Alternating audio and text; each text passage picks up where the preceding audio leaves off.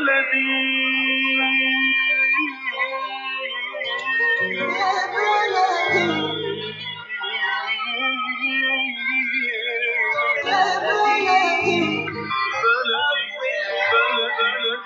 وسهلا بكل الذين ينضموا للاستماع إلى راديو بلدي اول راديو عربي أمريكي ويعنى بقضايا العرب في المهجر.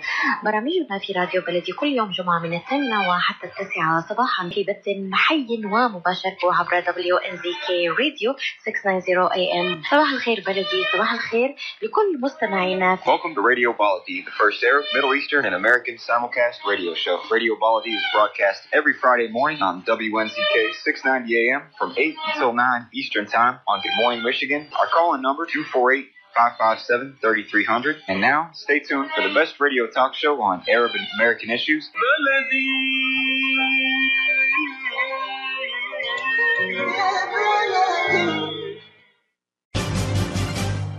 This is Dr. Sahar Khamis. Welcome to my program, The Bridge. A monthly show bridging different cultures, communities, and faith traditions. Watch The Bridge on America's Voice of the Arabs Network on all social media platforms. Good morning, everyone. This is your host, Dr. Sahar Khamis, and welcome to another great episode of the program The Bridge, airing live on US Arab Radio and on Facebook. Today, we are discussing women's changing roles and positions in a changing MENA region, the most important gender findings from the Arab Barometer 2022 survey. And with me this morning discussing this timely and important topic is Ms. Salma Al Shami, Director of Research in Arab Barometer, and Dr. Mary Claire Roach, Director of Technology in Arab Barometer. Welcome to the show. Thank you so much for having us. Thank you so much. Thank you. It's a pleasure to have you both. And Selma, I'll start with you. Not everybody in our audience understands or knows what is Arab Barometer. So I know it's, it's a very important organization, has been doing important research for many years. But if you can please kindly give our listeners and viewers an idea about what is Arab Barometer, that would be greatly appreciated. Of course, and thanks so much again for having us. So, um, Arab Barometer is the longest and largest uh, repository of publicly available data on public opinion uh, from the Middle East and North Africa region. And we have kind of a three part mission. The first is to track the opinions um, and how they change of, of, citizens in the MENA region over time. The second is to disseminate knowledge about um, about the region by, by uh, kind of incorporating citizens' voices uh, and their preferences um, into our writing and analyzing the data. And more importantly, um, by, by uh, making it available so that others may do the same, so that they can access it um, and, and, kind of um, shed light on, on, uh, on topics. And finally, to build institutional capacity uh, in the region by working closely with our partners, um, without whom really this, this project would not be possible. And that's really a two-way street. So, so we, we constantly work to see, well, what survey research tells us about best practices in MENA, um, and then also what MENA teaches us about best practices in survey research so that this work is, is collaborative and not simply an extractive data process. Um, so far, we have seven ways of data that we've completed since 2006, successfully conducting over 100 125,000 uh, personal interviews uh, across 87 nationally representative surveys in 15 countries uh, through the MENA region. Um, the vast majority of those interviews are, are face-to-face, and our data and topical reports are all on our website on uh, arabbarometer.org, um, and including the, uh, the gender report that, that Mary Claire has authored that we'll be discussing today. So Excellent. we invite everyone to, to go uh, check that out and um, uh, and, and kind of and play with the data themselves. Absolutely. I just I'm curious when did the project Arab Barometer actually start and how many years has it been in effect so far, Salma? So the first wave was, I think, was uh, 2006. So uh, from 2006, so, so we've been doing this for over like 15 years now. Um, our latest wave, Wave Seven, uh, was started on uh, October 1st, 2021, so 2021, uh, and ended on uh, September 30th, 2022. So um, over over the course of that year, we were able to gather. Um, uh, to, to, distribute the survey in, in 12 different countries in the MENA region. Uh, it is one of our, um, our larger waves, uh, and it includes a variety of different topics from gender to the environment, uh, perceptions of COVID and its, its consequences, uh, regional rivalries, um, uh, and, and preferences for what people want, want to see their governments doing to improve their lives. Excellent. You also mentioned the word partners. Can you quickly tell us who are the partners of the Arab Barometer project? So sure. So so um, we we work with research firms on the ground uh, in, in, in various hubs.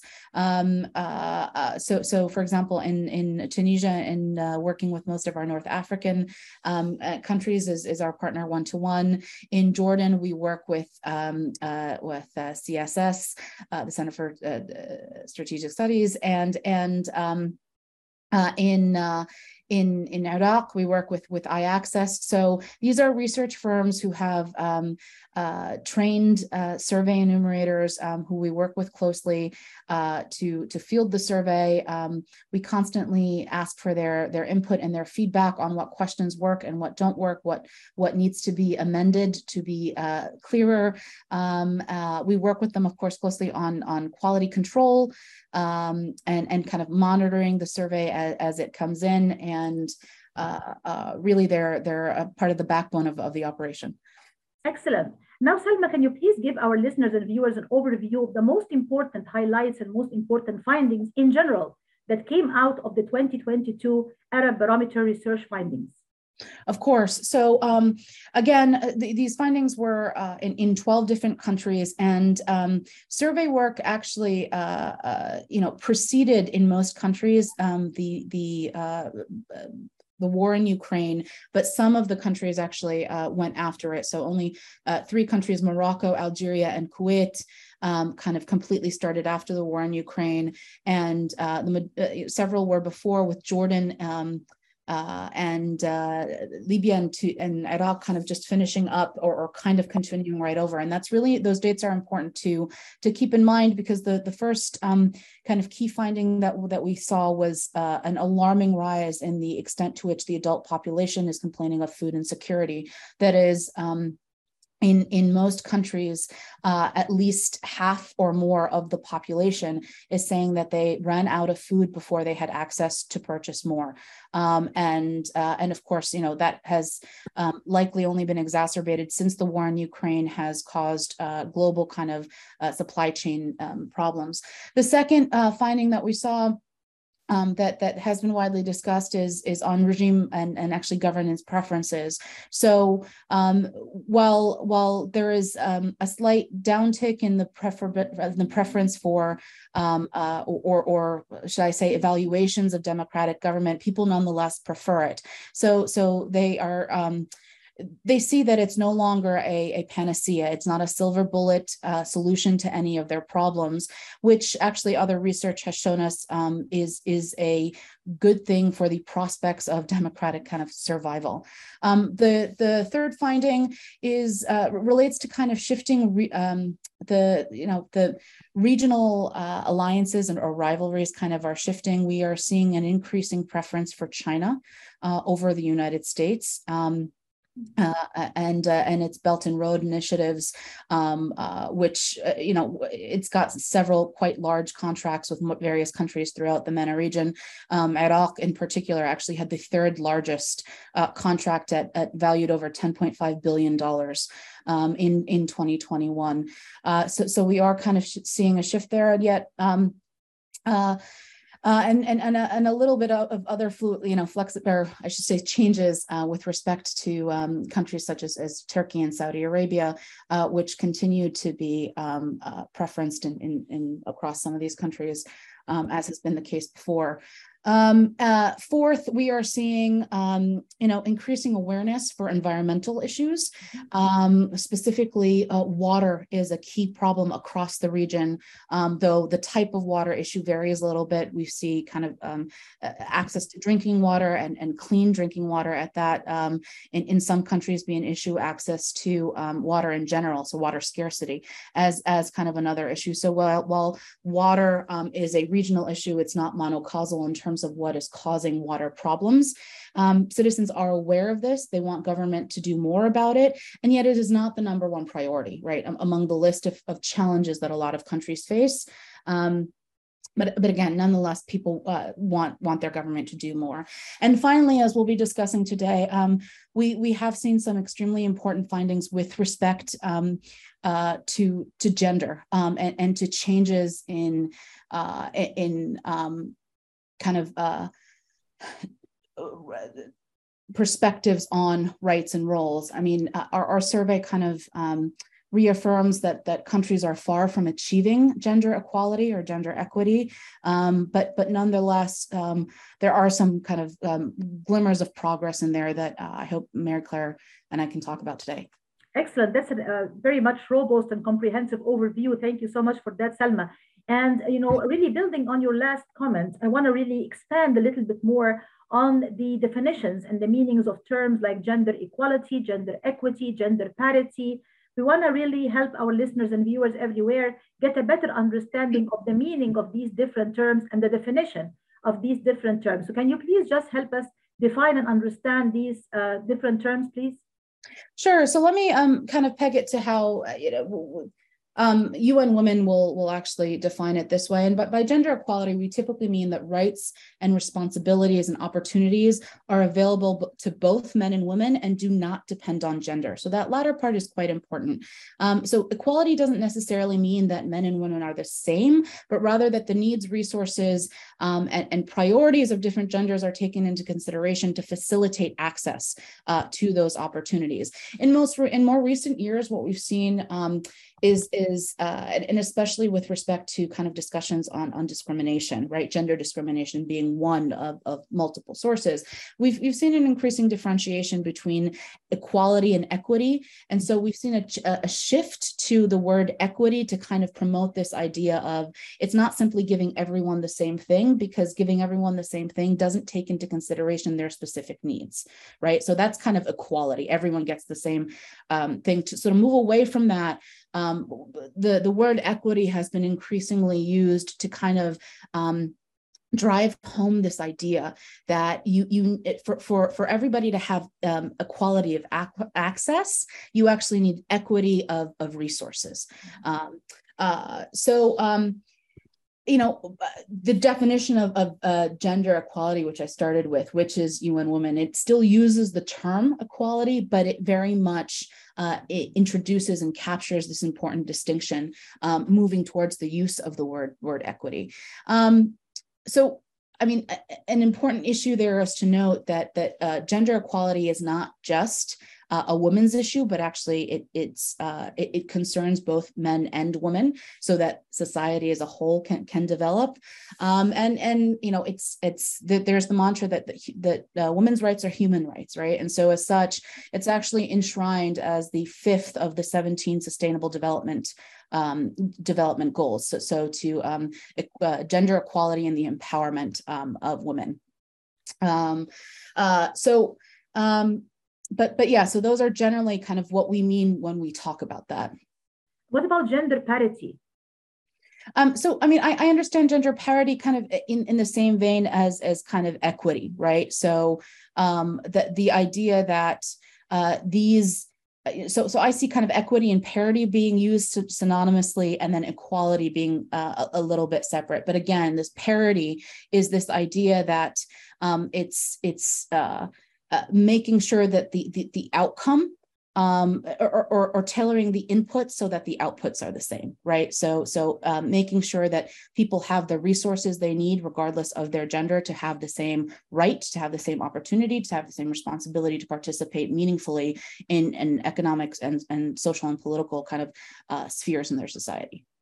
I really like this distinction between equality and equity. And I remember there was this example that was given about, you know, if you have a table and you have family gathering around dinner and you have you know a 65 year old grandparent you have somebody in their 40s or 30s and then you have kids. Are you going to give everyone the exact same meal including you know the same amount of dessert maybe right? Like you know we're going to give everyone the same cake regardless of whether they are diabetic or they're not diabetic or they're going on a special diet or not. And of course this is not uh, always a good idea because people can have different needs.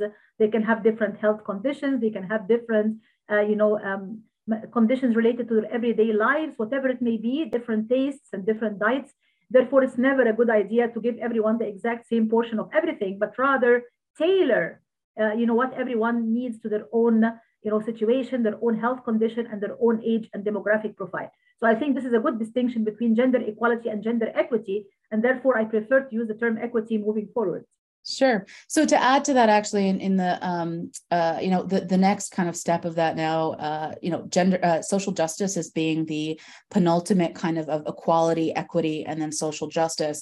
Um, social justice really being removing the barriers right? So I'm, I'm sure um, maybe maybe some of your uh, listeners have actually seen um, there was a very powerful kind of depiction of this. I think similar to what you were talking about about sitting around um, a, a, dinner table of um, three viewers to a soccer match um, with a fence in front of them, right? Equity equality would be giving everybody the same size ladder right? But shorter people wouldn't be able to see above it. Equity is giving people different uh, ladders. And then actually, social justice is removing the fence, right? So, so this is all kind of going towards the, the social justice, um, hopefully, uh, um, uh, end of the spectrum. Of course, the ultimate result should be, uh, you know, social justice. That's what we're aiming for. And I also like the idea of solidarity uh, between men and women because we should not look at the relationship as antagonistic. It's not men versus women. It is men and women. Men are half of society, women are the other half of society. So thinking of some kind of partnership and solidarity and cooperation between them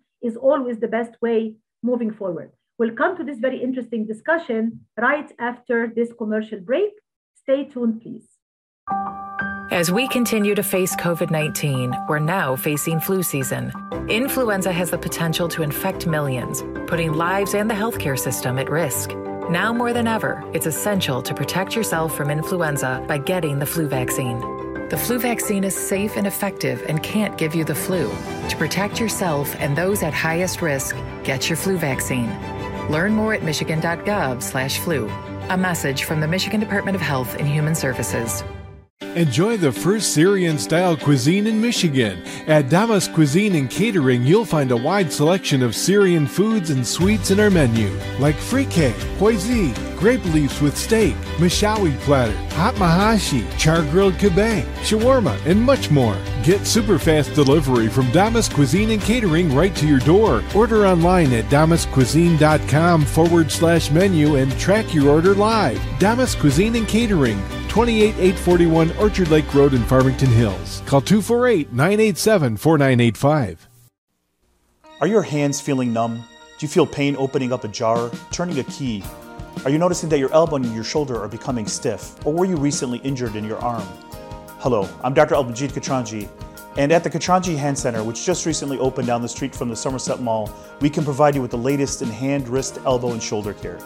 Visit us at www.katranjihandcenter.com to learn the latest techniques that we have to offer you, and I look forward to taking care of you. Visit us in Troy at 1565 West Big Beaver Road, Building F, or call Katranji Hand Center for an appointment at 248 869 4263. That's 248 869 4263.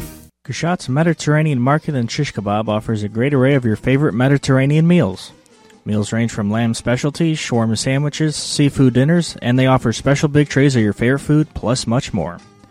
Kushat's Mediterranean Market and Shish Kebab address is 32839 Northwestern Highway in Farmington Hills. Their phone number is 248 538 9552. That number again is 248 538 9552, and the supermarket is open from 8 a.m. to 9 p.m. Kushat's Mediterranean Market and shish kebab will definitely leave you satisfied. This is Dr. Sahar Khamis. Welcome to my program, The Bridge. A monthly show bridging different cultures, communities, and faith traditions. Watch The Bridge on America's Voice of the Arabs Network on all social media platforms. Welcome back to the show, everyone. This is your host, Dr. Sahar Khamis, and we're discussing today a very important and timely topic women in a changing MENA region, the most important gender findings of the Arab Barometer 2022 survey results. And with me this morning discussing this important and timely topic are Ms. Salma Al Shami, Director of Research in Arab Barometer, and Dr. Mary Claire Roach, Director of Technology in Arab Barometer. Mary Claire, coming to you now to really shed light on some of the most important findings from this year's Arab Barometer 2022 survey when it comes to issues of gender equality, gender equity, gender parity in the MENA region. And of course, the MENA region is the Middle East and North Africa. And I know that you guys have covered 12 countries mm-hmm. in the MENA region, which I find to be very uh, important, very significant, and very uh, useful. So let me start with something that I am really most concerned about, which is women's participation and visibility in the public sphere, especially when it comes to political participation and political leadership. Can you please help our listeners and viewers understand how has this concept of political participation and political leadership been changing and shifting for women in the MENA region? Which countries have done better in 2022? Which countries have done worse and why? Mm-hmm. Yeah, I think really one of our most interesting findings uh, in terms of gender and even in terms of the survey as a whole would be that we see this um, change in opinion over time, uh, specifically with respect to political leadership. So, one question that we have been asking since the beginning of the survey is Do you think, how strongly do you agree that men are better political leaders than women? And um, really across the region, we have seen this uh, decline, this pretty significant decline in the countries that we survey.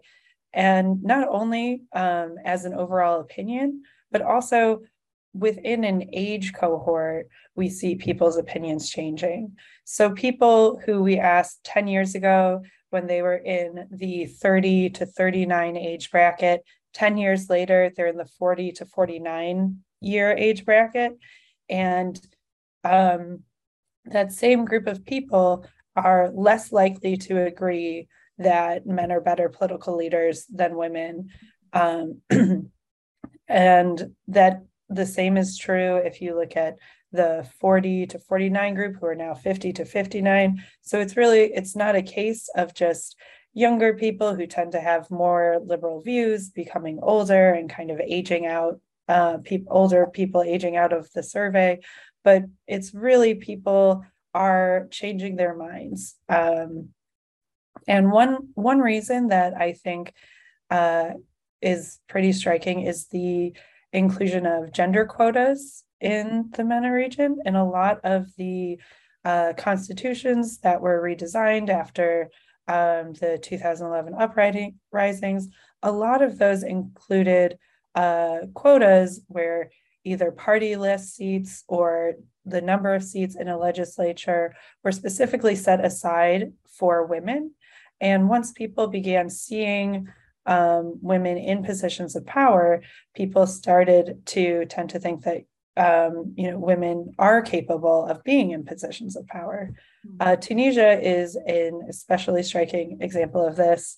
Um, we really um, we see a very strong um, decrease in agreement that men are better than women in political leadership uh, once women took seats in the Tunisian parliament. And then we see again, just in our most recent results, um, we see another sharp decrease just after Tunisia um, became the first uh, country in the MENA region to have a woman as a head of state. And um, we specifically asked the Tunisian citizens what they thought of their uh, new prime minister. Um, and most, well, uh, most citizens did say that they they trusted Prime Minister Bouden. Um, and a few, about a quarter of them were kind of reserving their opinion uh, because Tunisia was one of the first countries we surveyed. That was in October 2021 and that was shortly after her appointment. Um, but they had much more trust in her than the previous prime minister. And again, overall, they um, there's a sharp decrease from when we last asked this question in 2018 in Tunisia. Um, so we and while Tunisia is um, a special case because of um, Prime Minister Bouden, um, Egypt is another particularly interesting case where overall we still see 66% of citizens agreeing that men are better at political leadership than women. But when we first asked this question 10 years ago, it was 92% of citizens. So even though um, uh, Egypt in particular still has um, a, pr- a pretty consistent majority um, kind of holding gendered views.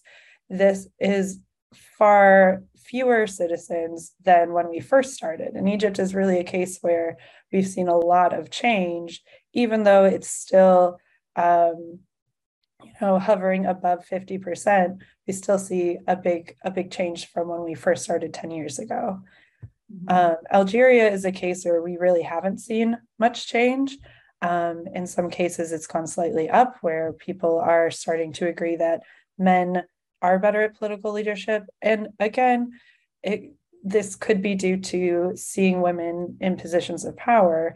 Algeria had a gender quota that was really relaxed and has been pretty easy to get around to not include women in the uh, national political sphere. And um, because of women's uh, poor performance in achieving seats and really not um, being able to take a major role in politics, we really don't see any opinions changing and even negative opinions. But um, this could this is likely due to the policy that's undermining their ability to really showcase their talents. Mm-hmm. Very interesting. It seems there are certainly demographic and generational shifts and changes. The dynamics of you know age and generation are very much shifting and changing within the region, which is very interesting. And of course, Tunisia, especially, you know, really deserves a special, you know, um, hats, you know, or thumbs up to say, you know, they really have been doing very good work when it comes to gender equality, gender equity, because they've been giving, you know, more rights to women, and women have been also represented in, you know, the judicial system. They've been sitting on the bench as judges and making better gains compared to women in the rest of the Arab world and the MENA region at large. Very clear. Also, we want to shift our attention to two very important and intertwined issues, which are the educational aspect and the employment aspect, which are always very much interlinked. You know, it's no secret that women in the MENA region, Middle East and North Africa, are still suffering from many barriers, many obstacles, and many hurdles, including access to education and therefore access to employment opportunities. Can you please help our listeners and viewers get a better sense of the most important findings of the Arab Barometer 2022 research findings when it comes to these two important issues and their impact on women in the MENA region? Mm, of course. So we do find um, that another question we ask is we ask if people think education is more important for male students, university level education, is it more important for male students than female students? And um, like the question of politics, we do see a change in views um, we see people becoming uh, much more like much less likely to agree with that statement. Um, the changes are not quite as dramatic as the um, views in politics, but that's because uh, likely because they started from a lower level of agreement. So um, there's less room to move downward, which is which is a good thing. Um, and it is true, women um, women that have at least a secondary education or higher are much more likely to hold jobs. Um, women with less than a secondary education are much more likely to identify primarily as housewives. Um, and we do um, look at the barriers to women getting a, a job. We have a, whole slew of questions on what uh, people perceive as barriers that women face when trying to enter the workforce. Uh, MENA does have um, among the lowest, if not the lowest, female labor force participation uh, rate in regions uh, uh, regions around the world.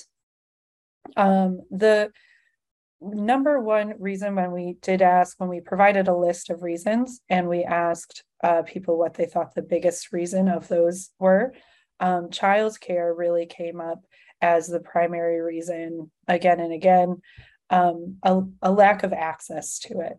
So women are traditionally um, responsible for being homemakers, for taking care of the children. And we can talk more about this later, where we do um, see we have some questions that kind of get at the perce- perception of household roles. Um, and so without, you know, access to daycares, um, being able to reliably get your children there, um, we really that's a, um, in almost every country that's the number one uh, reason that both uh, men and women cite women are much more likely to bring this up than men in fact we can really um, we we gave six options on what you know could be the biggest barriers to entry uh, three we can think of as more structural issues, issues that policy can address, um, such as lack of access to childcare. Another example is uh, lack of transportation. So, um, if roads improved, if safety of transportation improved, and um, the third, more structural uh, idea is low wages. So low wages actually comes in second as the most frequently um, cited reason that women are not um, able to enter the workforce. And this could be tied very closely to lack of childcare. If you have to pay someone to um, watch your children while you're at work, but it costs more to have your children looked after by someone else, than it you make at your job, it really doesn't make sense to enter the workforce. So these are things that these are things that policy can address.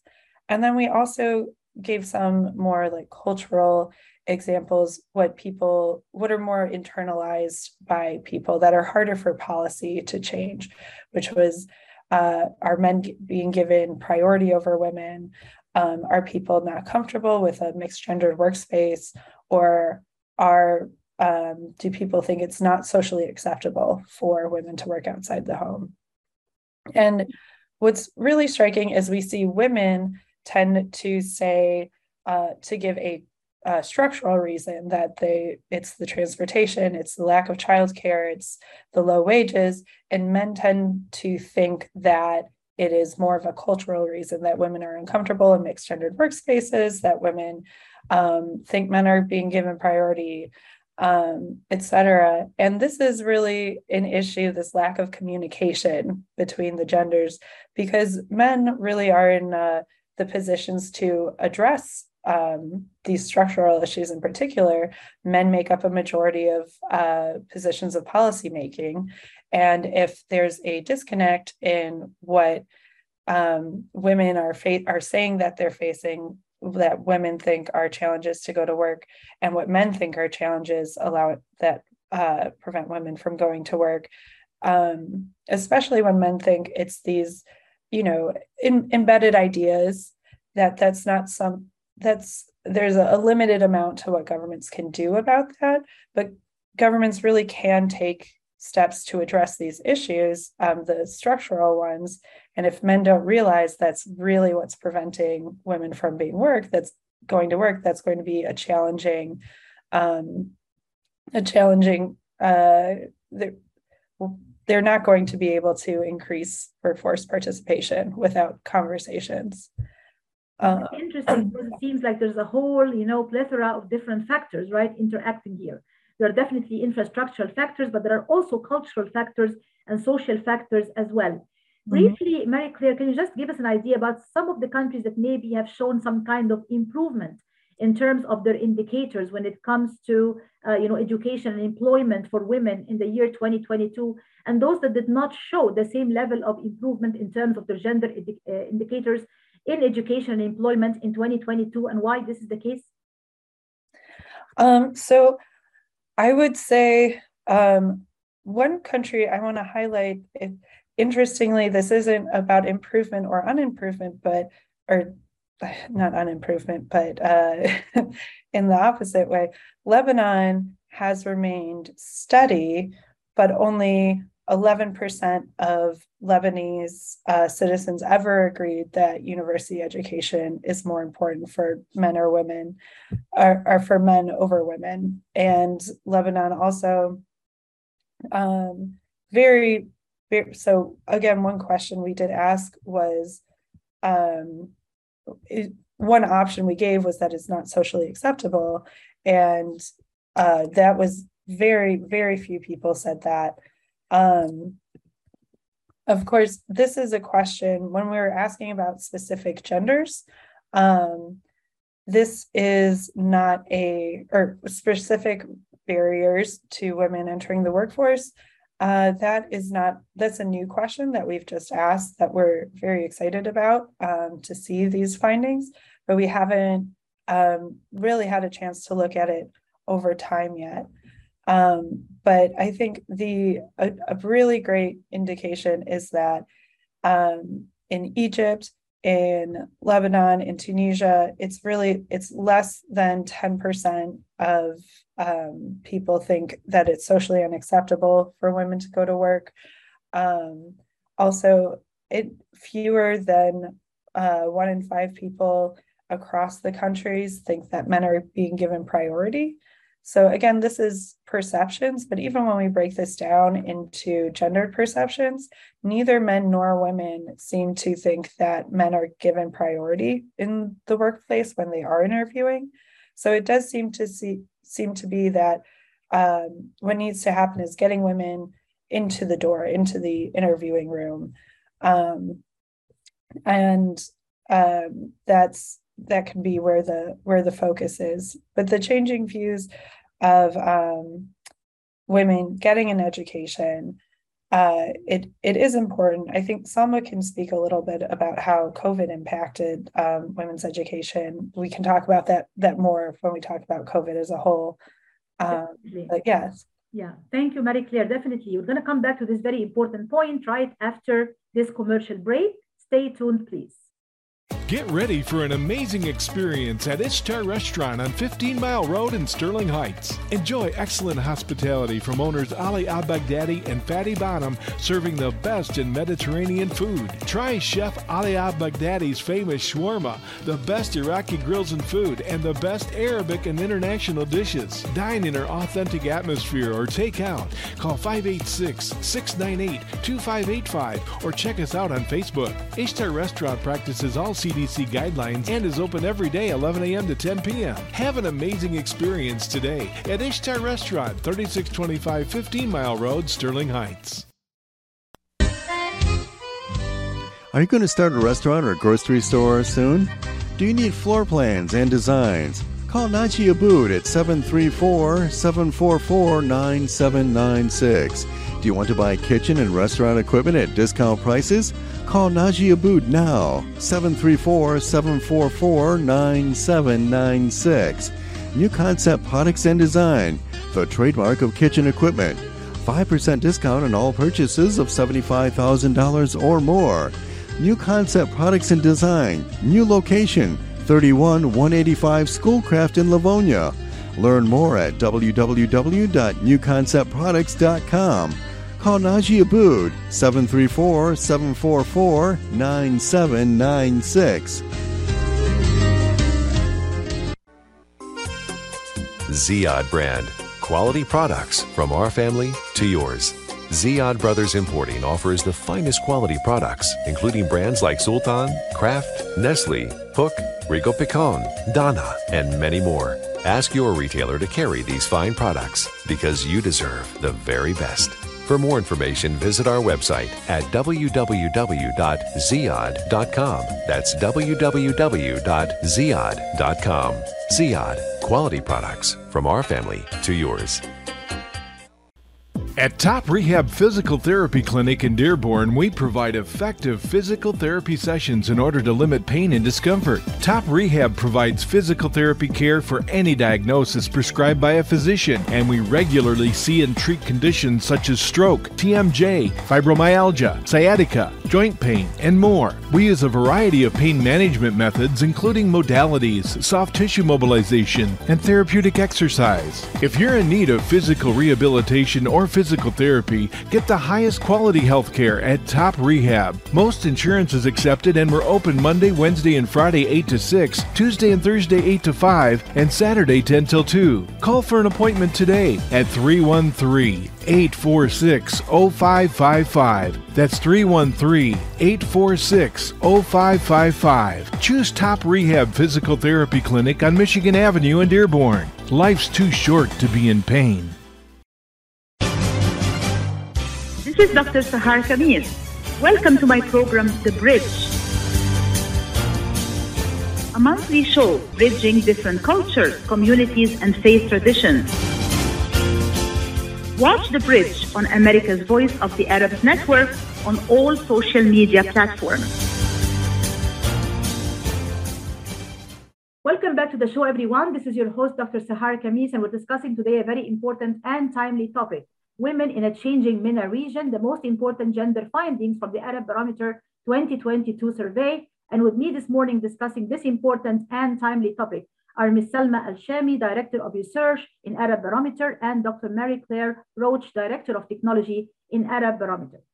Salma, it is no secret that the COVID 19 pandemic has had huge impacts on women all over the world, especially in the developing parts of the world, like the Arab world and the MENA region or the Middle East and North Africa. Can you please give us some background and some information as to the most important impacts and implications and effects that the COVID 19 pandemic has had on Arab women and women in the Middle East and MENA region in general? Yeah, absolutely. So let me actually back up for a minute. So, um, in our wave five findings, which were our last kind of face to face pre-pandemic, and that was between 2018 and 2019. What we saw there was that um, women had made uh, significant gains in in uh, in, in equal rights, um, but but less so in terms of support for equal roles. So what I mean by that is that at that point, um, across 11 countries, um, half or more agreed uh, on on the measure that Mary Claire kind of noted that the um, uh, most uh, most citizens um, uh, have uh, uh, have the right to be a head of state. Um, and that level of agreement was actually quite high in, in countries, for example, like Lebanon, where 77%. Um, in Morocco, it was 72%. In Iraq, it was 67%, and uh, same in Tunisia. Um, but despite the majority that said it at that point, um, where, where they affirmed the right of a woman to part, uh, to be the head of state, most citizens actually, as you just heard, um, you know, didn't believe that that a woman would be as effective in that role as as a man would. So in in 11 of 12 countries, again that we asked asked, half or more agreed that men were better political at political leadership than women. And in nine out of those uh, uh, uh, uh countries, um, the, the shares were actually considerably higher um, than, than 50%. Um, uh, so this pre-pandemic kind of incongruity between uh, equality and rights, uh, but perceived inequality in roles, right, stood to be kind of further reified as as COVID pushed everything towards the house and as towards um, you know women's domestic responsibilities uh, increased and, and and simultaneously kind of uh, uh, had them suffer setbacks uh, both at home and in the labor market. So on our wave six surveys which were on the phone um, during the during the pandemic um, uh, we we kind of we saw two pieces. So first of all um, uh, COVID kind of exacerbated uh, kind of workforce disparities in, in labor market uh, participation. So among uh, first, you know, um, as Mary Claire had noted, um, you know, uh, it is still the case that the um, uh, imbalance in, in workforce participation between men and women is the most stark in the Middle East and North Africa, or it's more stark in that region than it is anywhere else in the world. Um, and so, you know, what, what we saw was that um, not only did um, did people uh, did, was there a big gender imbalance between people who said that uh, covid did not affect uh, their their labor force participation because they were already unemployed right? So we already saw that there was this big gap between women who who did and did not participate. But women um, who among those who who were impacted right women were uh, disproportionately in more countries forced to actually go um, and, and work from home right? And so during the pandemic, that was particularly problematic because what we also saw was an increase in non monetized labor, or in other words, what is called the care economy. So uh, among women who self identified as housewives, the um, many and, and the majority in most cases actually suggested that the amount of work that they had to do at home increased. And this was particularly the case um, as, as kind of lockdowns forced activities that would ordinarily be done in the public sphere, like the education of children, into the home. And, and women were more responsible for that. Um, that was also reflected both in, in our 2006 surveys uh, in terms of concern over the spread of COVID 19, uh, where women um, were actually more concerned than men uh, about that, that spread. Um, that has kind of continued to some extent um, into uh, uh, our, our, wave seven findings, were, were um, but, but they are muted a little bit. Um, but, you know, kind of coming to the present, these 2022 findings um, uh, from our from our newest face-to-face surveys of all the kind of uh, significant and negative, frankly, effects of COVID-19 on women. I think the one that has uh, had us most alarmed um, is is the increase in, in gender-based violence. So, um, you know, during the pandemic, this was actually dubbed a shadow pandemic because MENA was not exceptional in the fact that uh, violence against women was on the rise globally. And in our Wave 7 findings, um, what we've seen is that in four out of the 12 surveyed countries, um, 50% or more uh, actually suggested that um, violence against women had increased. That's 50% in Jordan uh, uh, to, to 61% in Tunisia. Um, uh, pluralities in, in some of the other countries uh, mentioned that it, um, it at least had kind of stayed the same. I will say, though, we also see a stark gender divide here where women uh, in all of these countries were more likely to say that violence against women increased, and men were more likely to say that violence against women decreased. Um, which is which is quite problematic. Um, you know, uh, the the one thing we did note um, though, is that uh, it was very, very small minorities that actually said that it wasn't a problem at all, either pre-pandemic or now, right? So, so there is recognition that the problem exists. Uh, the perceptions of increase or decrease uh, vary greatly according to gender, um, uh, but but the the shares of people who are saying it is increasing or even stayed the same, right? People that that acknowledge that it happens in general is actually um, quite alarming very interesting. There is no doubt that the pandemic did have huge impacts, especially on more marginalized communities. And women are indeed among the marginalized communities in many societies, especially societies with developmental issues or societies that are still struggling with a lot of issues in the realms of the economy, uh, you know, social equity, social justice, uh, you know, uh, economic development, industry, you name it. So I also think that the issue of domestic violence and how it's being perceived by both men and women in this part of the world is very interesting. And we will continue this important discussion right after this commercial break. Stay tuned, please. When you're looking for the best in optical care, Dr. Imad Nakash is your doctor to see. With years of experience and thousands of successful procedures performed, you can trust your eyes to Dr. Imad Nakash. See Dr. Imad Nakash and his professional staff for your eye care needs. There's two locations to serve you. In Hazel Park, call 248-336-3937. 248-336-3937. In Rochester Hills, call 248-299-3937. That's 248 299 3937.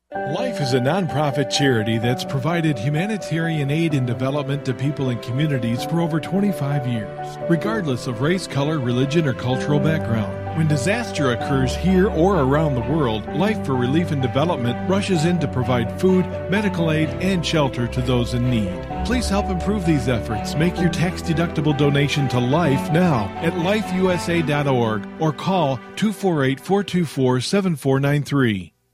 When it comes to reproductive medicine, IVF Michigan Fertility Centers are the recognized leaders. With locations in Bloomfield Hills and five other cities in Michigan and Ohio, IVF has experts in all aspects of the field. As a founding member of IVF Michigan Fertility Centers, Dr. Nicholas Shama is one of the leading reproductive endocrinologists in Michigan and Ohio. Dr. Shama has performed over 10,000 IVF cases and has helped thousands of couples fulfill their dreams of parenthood. American board certified in both obstetrics obstetrics and gynecology and reproductive endocrinology and infertility, Dr. Nicholas Shama is a very caring, compassionate, expert physician that understands not only the medical but also the emotional toil of infertility on his patients. When it's time, get personalized care from Dr. Nicholas Shama at IVF Michigan Fertility Centers in Michigan and Ohio. Call toll free 855 952 9600. 855 952 9600.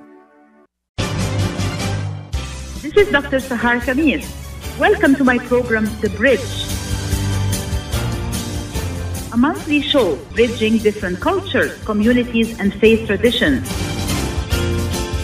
Watch The Bridge on America's Voice of the Arab Network on all social media platforms.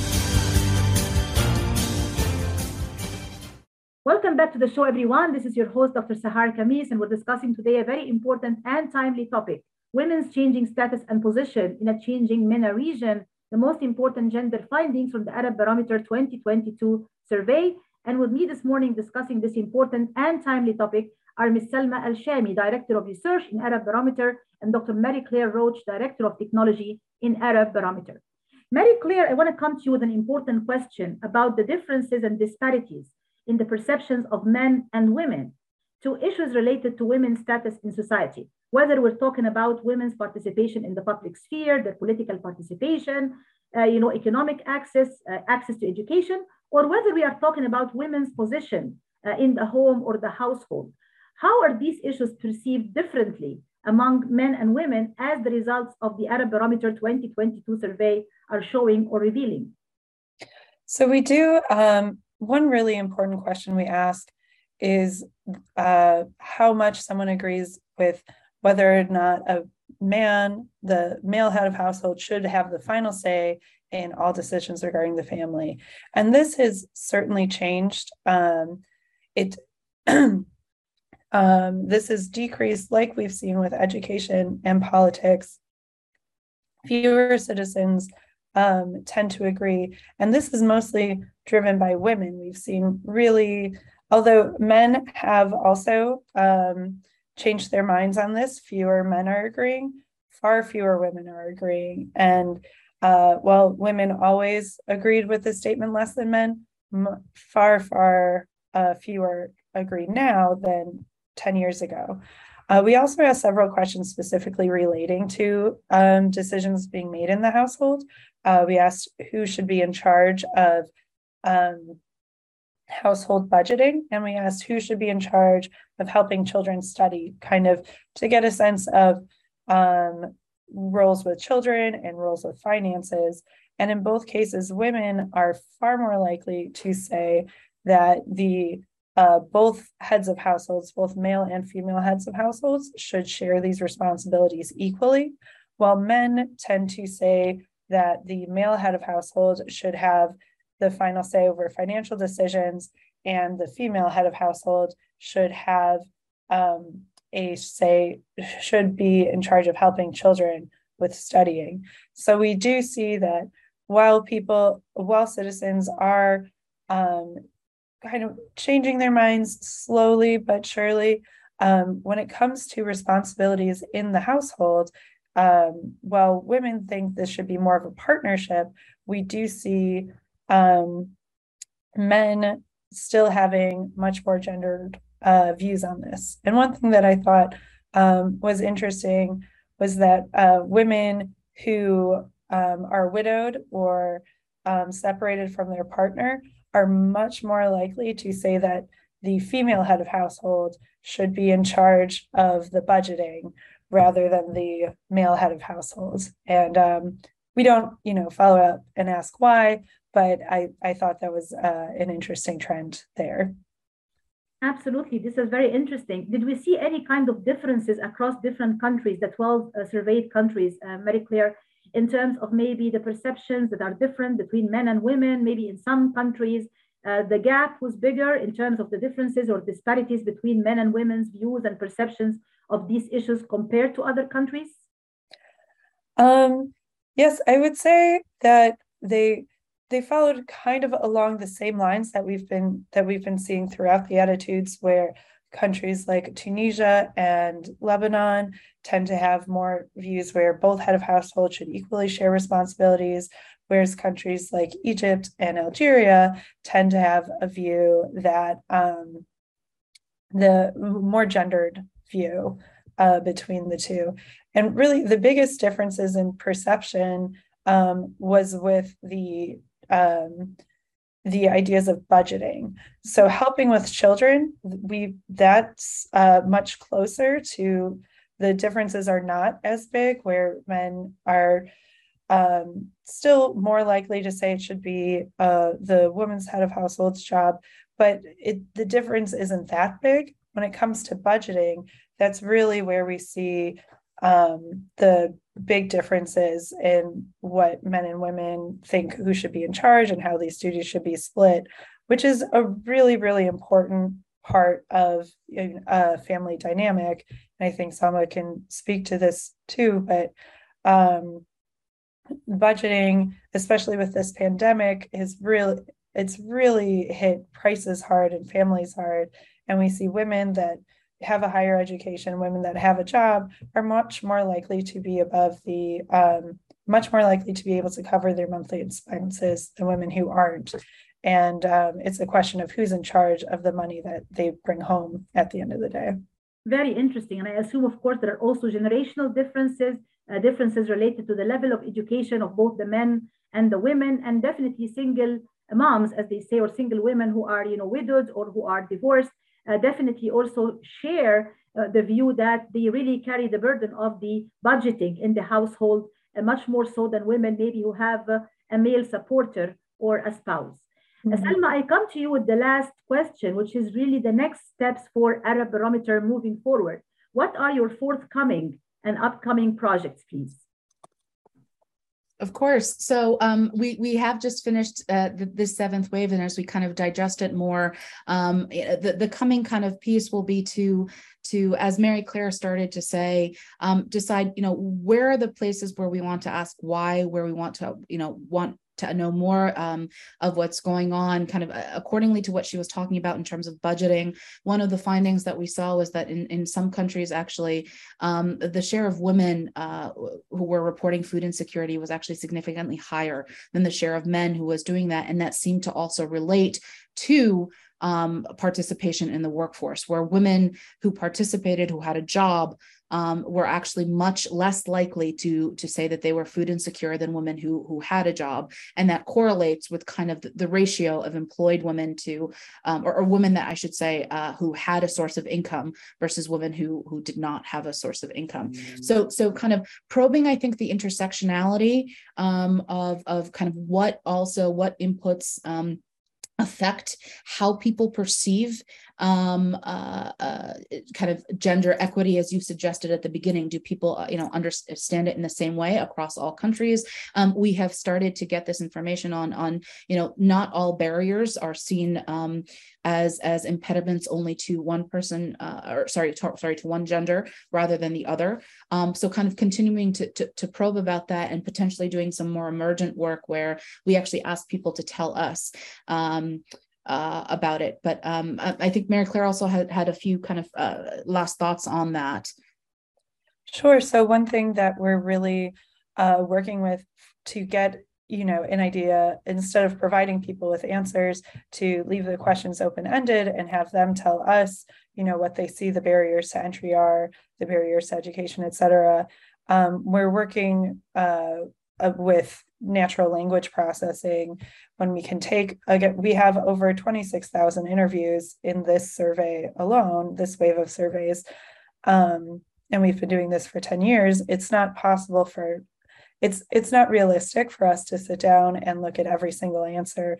But with um, new technologies that we've been working on i've been working on in particular to kind of get at what people are telling us um, with this natural language processing algorithms, we can open up these questions, really hear what people are saying, and uh, develop our survey to be more reflective of what uh, people have on their minds in the future.